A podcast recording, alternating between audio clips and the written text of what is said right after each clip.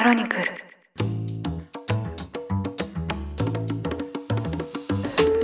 おはようございます。12月12日月曜日ニュースコネクトあなたと経済をつなぐ5分間パーソナリティの新井里奈です。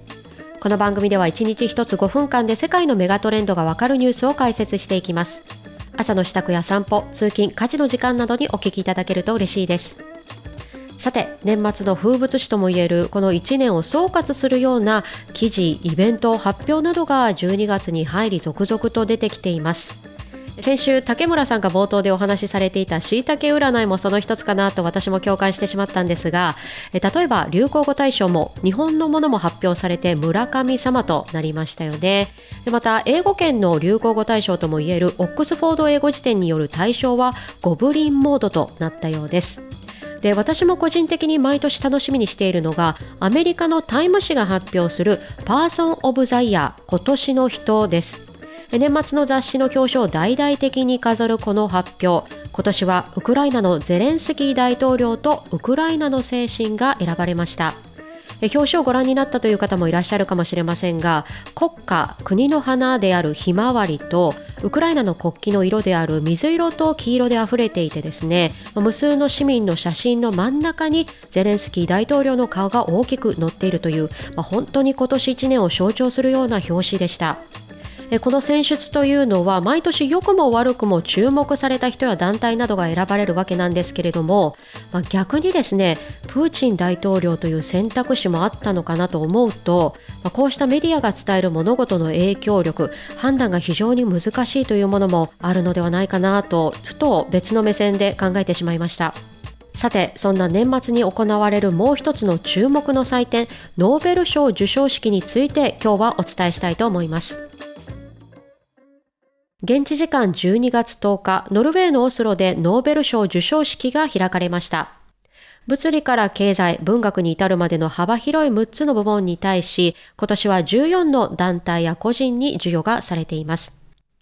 今年の10月、受賞者の発表の際には、この番組でも経済部門で受賞が決まったアメリカの元 FRB 理事会議長であるバーナンキ氏について取り上げていますが、今回世界的にももう一つ注目されているのがノーベル平和賞です。今回受賞したのは3つ。ウクライナ、ロシア、そしてベラルーシの人権団体や活動家です。順にご紹介しますと、まず1つ目が、ウクライナの人権団体市民自由センター。2007年に創設され、ウクライナの民主化を進めるために政府へ働きかけを続けている団体です。そして二つ目が、ロシアの人権団体メモリアル。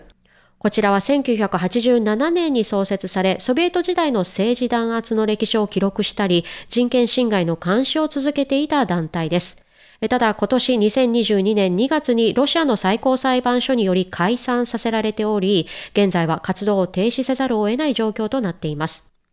そして3つ目は、ベラルーシの人権活動家、アレシ・ビャリャツキ氏です。1991年にソ連から独立したベラルーシですが、彼はそれ以前の1980年代半ば、民主化運動を率いた人権団体、春の創設メンバーです。どの受賞者団体も今や10ヶ月以上続いているウクライナ戦争以前から長らく民主化活動や人権保護の活動をしており、まあ、そんな中での今回の平和賞の意義について、ノーベル平和賞は戦争を終わらせることはできない。しかし、戦争に変わる方法を見つけるためにどのような価値観が必要かを示すことはできると信じている。と、今回のノーベル平和賞委員会委員長は授賞式を前にも語っています。そんなノーベル平和賞受賞者なんですが、受賞前にも様々な障害があったようです。例えば、ベラルーシの人権活動家、ビャリャツキ氏、実は本人が授賞式に参加することはできておらず、妻ピンチュクさんが代理で出席をしています。というのも、ベラルーシ当局の拘束によって現在本人が刑務所に収監されているからなんです。ベラルーシはロシアの同盟国、ヨーロッパ最後の独裁者とも呼ばれるルカシェンコ大統領が今も長らく統治している国です。2020年の大統領選では不正が指摘され、全土に反政府デモが拡大。その後、今回の受賞者であるビャリャツキ氏が裁判を受けることもできずに拘束されているとのことです。妻ピンチュクさんによりますと、夫と手紙のやり取りすらもできないと、受賞式前夜の記者会見で語っています。また、受賞団体であるロシアの人権団体メモリアル、実はロシア当局より今回のノーベル平和賞を受け取らないようにと言われていたことを BBC の独占インタビューで明らかにしています。ウクライナ侵攻が始まった今年2月、ロシアでも戦争反対を訴える抗議活動が行われましたが、巨額の罰金や投獄などの法律が施行され、市民が政府に反対すること自体が容易ではなくなってきているのが今のロシアです。過去にも徴兵を逃れるためにロシア国外に出ようとする市民の動きなどもお伝えしていますが、メモリアルの代表ラチンスキー氏は、今日のロシアでは誰の身の安全も保障されていないとも BBC に語っています。一方で、ロシアのプーチン大統領もさらなる強硬姿勢を示す声明を9日に出しています。事態を終わらすためのプロセスは容易ではなく時間もかかるだろう。いずれにせよ、プロセスのすべての当事者は現実と折り合いをつけなければならないとして、ウクライナ侵攻のさらなる長期化も辞さない姿勢です。翌日10日にはウクライナへのドローン攻撃が報道されており、南部オデーサ州でも大規模な停電が起きています。周辺地区含めてほぼ全ての電力供給が途絶えているということです。アメリカをはじめとする西側諸国も直近ではロシアが戦争の長期化に備えてイランと手を組んでいるというような情報を掴んでいるとのこと。ロシアが大量のイラン製の弾道ミサイルの実用化に成功すれば、ウクライナの重要インフラに対する攻撃作戦を継続し拡大する可能性が高いとイギリス国防省も伝えています。この長期化するウクライナ戦争の中で行われた今回のノーベル賞受賞式。歴史的にも大きなメッセージとして広く世界に受け止められるのか、当事国の動きを見るとまだまだ終わりが見えないという見方になるのかもしれません。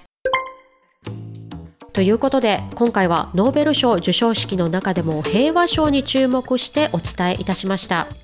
私も今回の授賞式の一部を動画で見たんですけれどもノーベル賞受賞というとですねやはり華やかな祭典というイメージあると思うんですがそれにもかかわらず今回のこの平和賞の受賞の場面3名ともですね誰も大きな笑顔というのはなく硬い表情で受賞しているというのが非常に印象的でした。受賞スピーチでもウクライナの人権団体市民自由センターのマトイチュク代表はこれは2つの国家間の戦争ではなく権威主義と民主主義という2つのシステムの戦争であると述べています。今まさに現場で起こっている問題に立ち向かってきた方々からこうした表情やメッセージ広く世界に伝わってほしいと願わざるを得ない授賞式でした。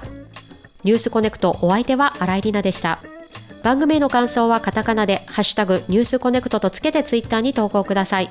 もしこの番組が気に入っていただけましたら、ぜひフォローいただけると嬉しいです。それでは良い一日をお過ごしください。